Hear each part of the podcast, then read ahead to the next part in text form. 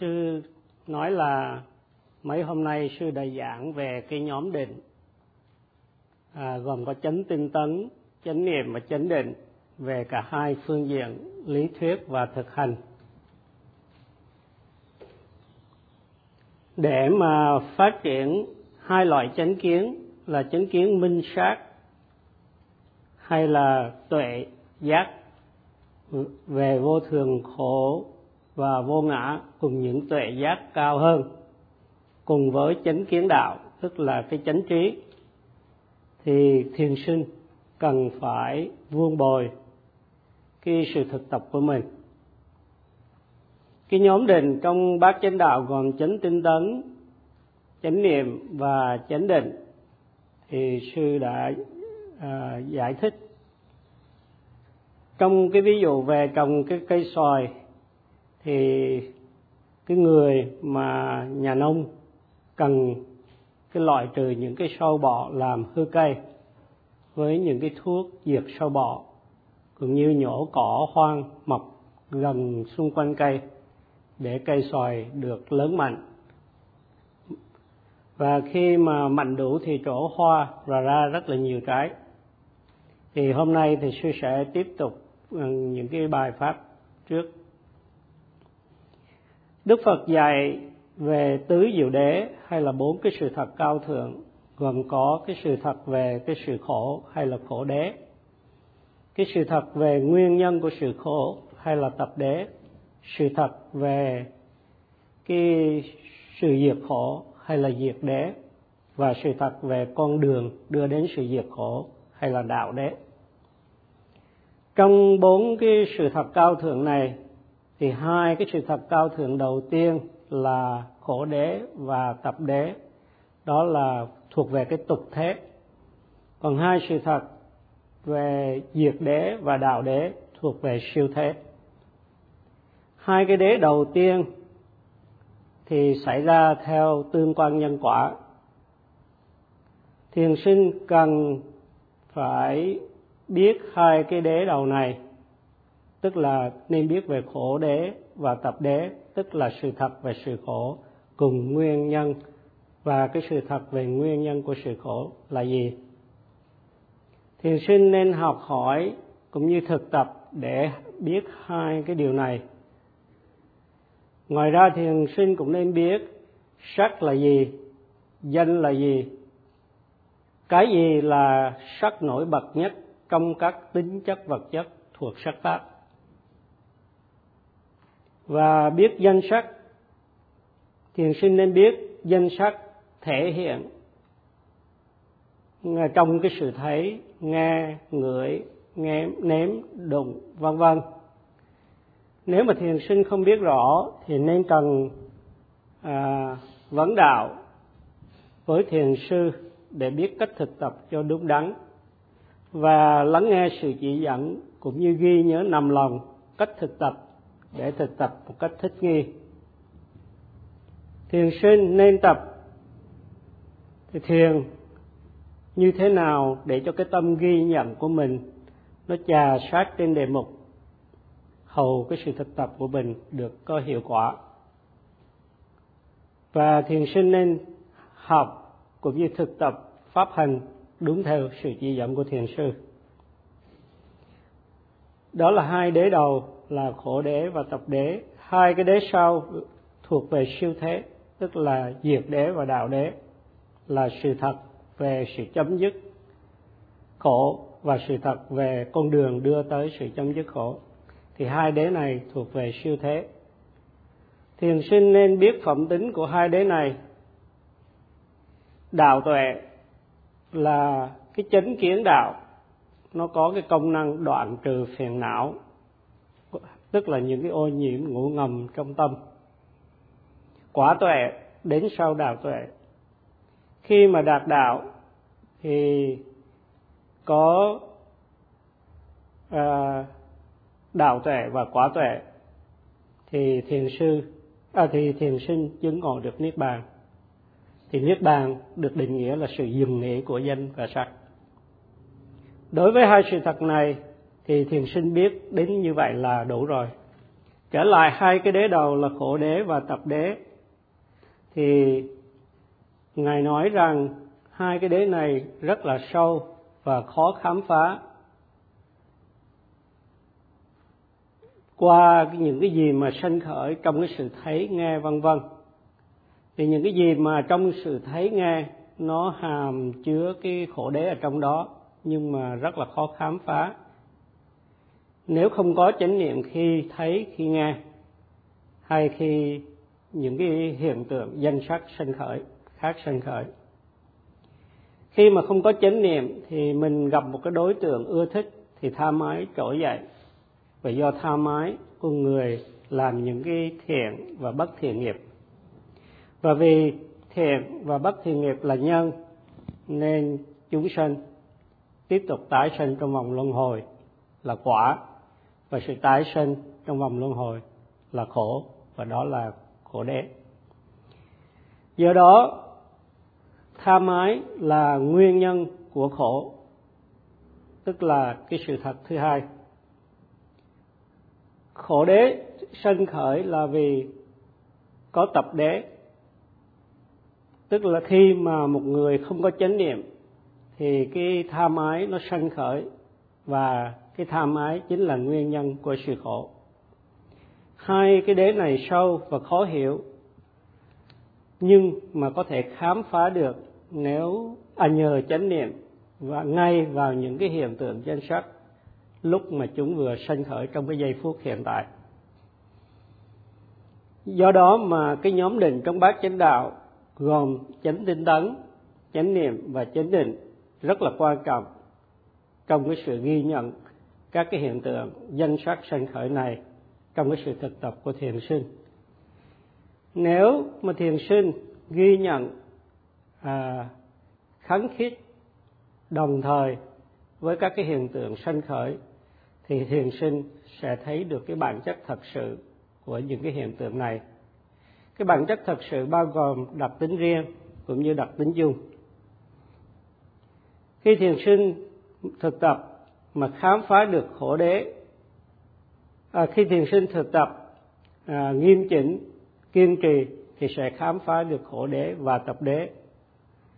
Một số thiền sinh chưa kinh nghiệm được hai cái đế này nhưng cũng đã khám phá được những cái đặc tính riêng à, của những cái đối tượng ghi nhận. Để khám phá hai cái đế này thì suy nhắc lại là các thiền sinh nên ghi nhận các hiện tượng danh sắc sanh khởi qua sáu cửa giác quan ngay lúc vừa, chúng vừa sanh khởi. Thiền sinh nên chánh niệm để tha mái không có sanh khởi. Bởi vì chánh niệm loại trừ tha mái bằng cách khám phá, hiểu biết cái bản chất thật sự của đối tượng.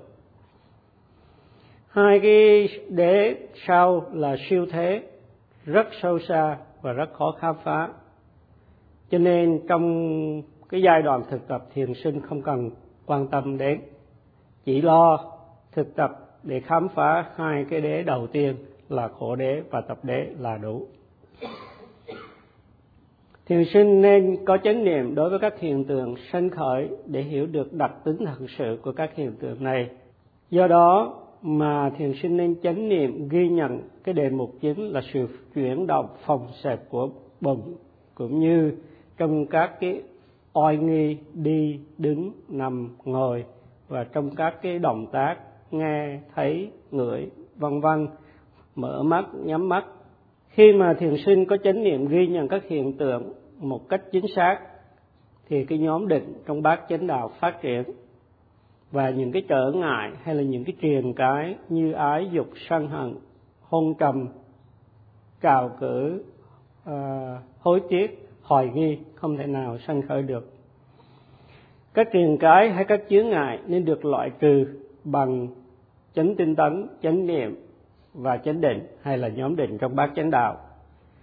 Một khi mà các thiền sinh phát triển được cái nhóm định này trong tâm của mình thì cái tâm tư nó thảnh thơi. Nó không bị những cái phiền não chi phối. Nên thiền sinh phát triển được những cái sức định tâm trong từng khoảnh khắc một, được gọi là chập định hay là sát na định và nhờ cái chập định liên tục mạnh mẽ như vậy, thiền sinh khám phá ra cái đặc tính như căng, cứng, chuyển động trong cái đề mục mình đang theo dõi. Bằng cách ghi nhận các đối tượng với cái sự hương tâm, với nỗ lực, thì thiền sinh sẽ kinh nghiệm những đặc tính riêng của đối tượng như nóng, lạnh, cứng, mềm, căng, chuyển động, trôi chảy, vân vân. Do đó mà với chánh niệm thì cái kinh nghiệm cũng như sự hiểu biết về đặc tính riêng của danh sách sẽ đến với thiền sinh khi tâm ghi nhận mà rơi vào trên sắc pháp thì thiền sinh sẽ biết được bản chất của sắc khi tâm ghi nhận rơi vào trên danh pháp thì thiền sinh sẽ biết được đặc tính của danh. Nhờ cái sự kinh nghiệm và hiểu biết này mà tâm tư của thiền sinh à, trong sạch à, được phát triển. Và khi mà tâm trong sạch thì đã loại trừ được những cái triền cái hay là những cái chướng ngại. Và nhờ đó mà thiền sinh khám phá ra những đặc tính à, của đối tượng. Thiền sinh sẽ khám phá thêm đặc tính chung của đối tượng. Thiền sinh sẽ thấy được sự sanh khởi và hoại diệt của từng hiện tượng. Và đây là đặc tính sinh và đặc tính chung sanh diệt của các hiện tượng danh sắc. Mặc dù các sự thật khó khám phá nhưng mà nếu thiền sinh nghiêm chỉnh thực tập thì điều này vẫn có thể làm được. Sư lấy một ví dụ là nếu mà thiền sinh mà thực tập nghiêm chỉnh thì thiền sinh sẽ thấy rõ ràng những cái uh, sự thật này giống như là đặt một cái vật trong cái lòng bàn tay và đưa nhìn trước mắt của mình, thì mình sẽ thấy rất rõ ràng. Thì trong sự thực tập, thiền minh sát niệm xứ, nếu mà thiền sinh ghi nhận với tất cả nỗ lực và cái lòng thành tín của mình, thì thiền sinh sẽ phát triển đắc các tuệ giác minh sát. Và lần hồi từ thấp đến cao, và cuối cùng sẽ thành đạt à, được cái sự chứng Ờ, đạt đạo quả và chứng ngộ niết bàn. Do đó mà làm thế nào để cho tuệ giác được phát triển là một điều đáng nên biết. Mặc dù các pháp rất là sâu xa, nhưng mà một khi thiền sinh, loại trừ được các chướng ngại trong tâm, loại trừ các bất thiện pháp sanh khởi, thì cái pháp nhiệm màu sẽ hiển lộ rõ ràng các pháp là sự thật về sự khổ và nguyên và sự thật về nguyên nhân của sự khổ. Vì tâm của chúng sanh bị các chướng ngại hay là các truyền cái nó che khuất, nó che mờ, cho nên không có khả năng biết mà thôi. Nếu mà biết cách loại trừ được những cái chướng ngại hay những cái truyền cái này như ái dục sân hận, hôn trầm, vân vân, thì cái các hiện tượng danh sắc nó trở thành nổi bật đối với cái người hành giả. Các pháp rất sâu xa, nhưng các pháp tuy sâu xa, khó kinh nghiệm, nhưng mà khi những cái chướng ngại được loại trừ, thì cái tuệ giác sẽ sanh khởi và thiền sinh sẽ hiểu được những cái pháp nhiệm màu này. Và những cái trở ngại thì được loại trừ bằng cái nhóm định gồm chánh tinh tấn, chánh niệm và chánh định. Và khi mà tâm thiền sinh có nhóm định hiện diện, thì các pháp sẽ nổi bật lên đối với hành giả như là cái cầm đồ trong lòng bàn tay. Cái việc mà loại trừ chướng ngại nhờ vào cái nhóm định gồm chánh tinh tấn, chánh niệm và chánh định thì nó liên hệ tới hai cái sự uh, thật. À, nó liên hệ với sự thật về nguyên nhân của sự khổ là tập đế. Cái sự uh, loại trừ nguyên nhân của sự khổ tùy thuộc vào sự thực tập của thiền sinh có hệ thống hay là không. Nếu mà sự thực tập không có hệ thống thì trở ngại không thể nào được loại trừ và thiền sinh nên ghi nhớ cái điều này. Và nên nhớ cái điều này để cho mà cái sự thực tập có cái hệ thống thì thiền sinh phải ghi nhận ngay lập tức những cái hiện tượng danh sắc vừa mới sanh khởi qua sáu cửa giác quan bằng các trạng thái tâm như hướng tâm đến đề mục, nỗ lực đưa tâm đến đề mục và ghi nhận đề mục trà sát trên đề mục. Đó là những trạng thái hay là những tâm sở, tầm, tánh, tứ và niệm. Khi mà thiền sinh ghi nhận kịp thời cái chuyển động phòng xẹp của bụng, thì tâm sẽ an trụ trên đề mục. Và nhờ đó, tâm không có sao động bởi phiền não. Thiền sinh nên cố gắng tạo cho mình một cái sức mạnh vuông bồi tâm linh. Để tâm được phát triển từ nhỏ đến lớn, từ yếu đến mạnh và từ ít đến nhiều. Tập ghi nhận các hiện tượng danh sắc một cách liên tục, không có khoảng hở để loại trừ cái cơ hội cho những cái chướng ngại sinh khởi trong tâm. Thiền sinh nên tập một cách có hệ thống, nghiêm chỉnh, cẩn trọng, chứ không nên lê là dễ vui để chánh niệm được liên tục, hầu loại trừ được những chướng ngại đã theo đuổi suốt cuộc đời của mình. Nên nỗ lực để tâm được năng động, không có ù lì, để có thể chánh niệm ghi nhận sâu xa, chìm vào trong cái đề mục và phát triển được sự định tâm. Có được sự định tâm thì tâm sẽ an trụ trên đề mục. Và tất cả những cái điều này đều tùy thuộc vào sự thực tập của thiền sinh có hệ thống hay là không. Do đó mà thiền sinh nên cố gắng thực tập như thế nào để sự thực tập của mình có hệ thống.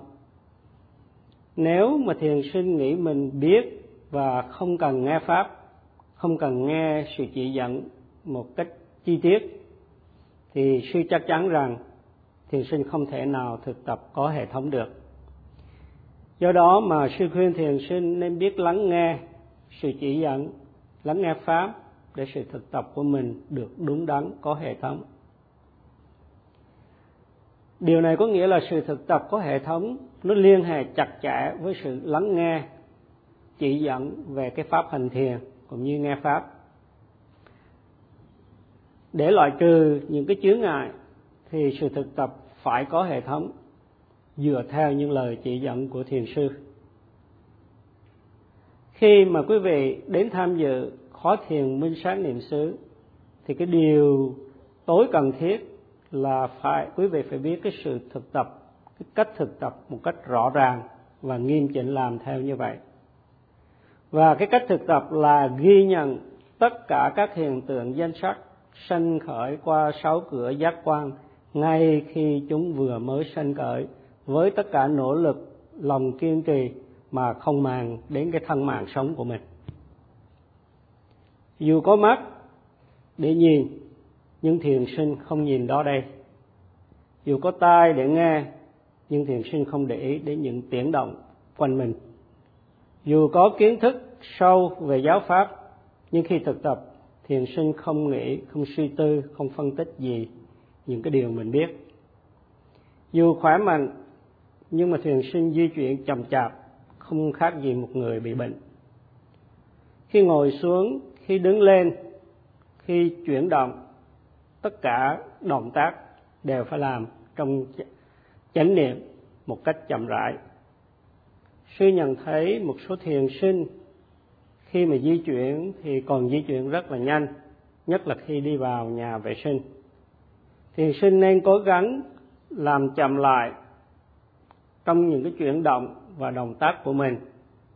Thái độ thiền tập nên nghiêm chỉnh, thành khẩn, cẩn trọng, thực tập đúng theo chỉ dẫn thì sự thực tập mới có hệ thống và hiệu quả. Nếu không, sự thực tập sẽ không có đúng đắn, không có hệ thống và kết quả là thiền sinh sẽ không loại trừ được những chướng ngại của tâm. Nên các pháp sâu xa nhiệm màu sẽ không được khám phá hay thân chứng. Dù thiền sinh có thực tập bao lâu chăng nữa. Bằng cách lắng nghe pháp thoại, thì thiền sinh phát triển tín tâm vào pháp hành và hưởng được những cái lợi ích do cái pháp hành đem lại. Nếu mà không lắng nghe, thì không thể nào biết được phẩm tính của pháp. Và vì không biết được cái phẩm tính của giáo pháp cho nên không có lòng tin vào thiền sư cùng với pháp hành. Mà không tin thì sẽ không thực tập nghiêm chỉnh. Và không thực tập nghiêm chỉnh thì không có gặt hái được cái lợi ích nào hết. Do đó mà cái thái độ thực tập của những thiền sinh như vậy thường là lơ đễnh, dễ vui. Để phát triển được cái trạng thái tâm lắng nghe pháp một cách hết lòng thì thiền sinh nên tin vào đức phật là một cái đấng giác ngộ đã khám phá ra con đường giải thoát cùng với những cái giáo pháp cao thượng khác. Thì mới sát niệm xứ được chính đức phật hành để thanh lọc tâm và ngài đã đạt được sự giải thoát. Do đó, cái thiền minh sát không chỉ là lý thuyết, nhưng đã được đức phật thực nghiệm và đạt được cái thành quả mỹ mãn. Có đức tin vào đức phật, có đức tin vào giáo pháp của ngài và đức tin vào chính mình thì thiền sinh sẽ tập một cách rất là nghiêm chỉnh và sẽ gặt hái được nhiều lợi ích rất là đáng kể. Nhờ cái sự thực tập nghiêm chỉnh thì lòng tin lại càng tăng trưởng thêm và nhờ đó tuệ giác sẽ phát triển và thiền sinh sẽ thấy pháp hành này là một pháp hành đúng đắn, nhiệm màu. Do đó mà thiền sinh nên tự hỏi chính mình là mình có lòng tin không? Nếu mà mình không cẩn trọng khi lắng nghe pháp, khi lắng nghe lời chỉ dẫn, thì sẽ không biết cảnh, cách hình thiền đúng đắn. Do đó không thể nào mà có thể loại trừ được những chướng ngại tâm nên chắc chắn là sẽ không thân chứng được những cái pháp nhiệm màu sâu xa. Do đó, sư khuyên thiền sinh nên thực tập một cách có hệ thống với tất cả lòng kiên trì, nhẫn nại để khám phá ra các pháp sâu xa nhiệm màu đó. Thiền sinh tập nghiêm chỉnh sẽ phát triển được tuệ giác tuần tự trong cái khó thiền và nhờ phát triển tuệ giác thì đức tin sẽ càng tăng trưởng đức tin càng căng tưởng tuệ giác càng phát triển thêm. Và lần hồi, nhờ vào cái lòng tín thành của mình, sự thực tập kiên trì, nghiêm chỉnh, các tuệ giác phát triển, thiền sinh sẽ thấy được rằng pháp hành này là một pháp đúng đắn. Và mình đã không sai lầm khi thực tập. Đến giai đoạn mà thiền trinh phát triển được những cái tuệ giác cao thì cái tiếng tâm của thiền sinh sẽ không bao giờ lay chuyển. Nên dù có ai mà phủ dụ để từ bỏ đạo, từ bỏ pháp hành, thì cũng không thể nào, họ không thể nào thành công đối với thiền sinh được. Thường thường cái tiếng tâm của thiền sinh nó phát triển, sanh khởi và phát triển khi thiền sinh được khuyến khích hay sách tấn bởi một cái vị thầy có uy tín đáng kính trọng nhờ được khuyến khích sách tấn mà thiền sinh có sự hứng khởi trong tâm. Và nhờ sự hứng khởi như vậy mà đã thực tập một cách nghiêm chỉnh cẩn trọng đối với pháp hành. Sư khuyên thiền sinh nên lắng nghe giáo pháp, lắng nghe những cái lời chỉ dẫn, thực hành một cách nghiêm chỉnh, đứng đắn, có hệ thống để loại trừ các chướng ngại hầu khám phá được những cái pháp nhiệm màu sâu xa, thì sư chấm dứt bài pháp thoại ở đây thì ngày mai sư sẽ tiếp tục.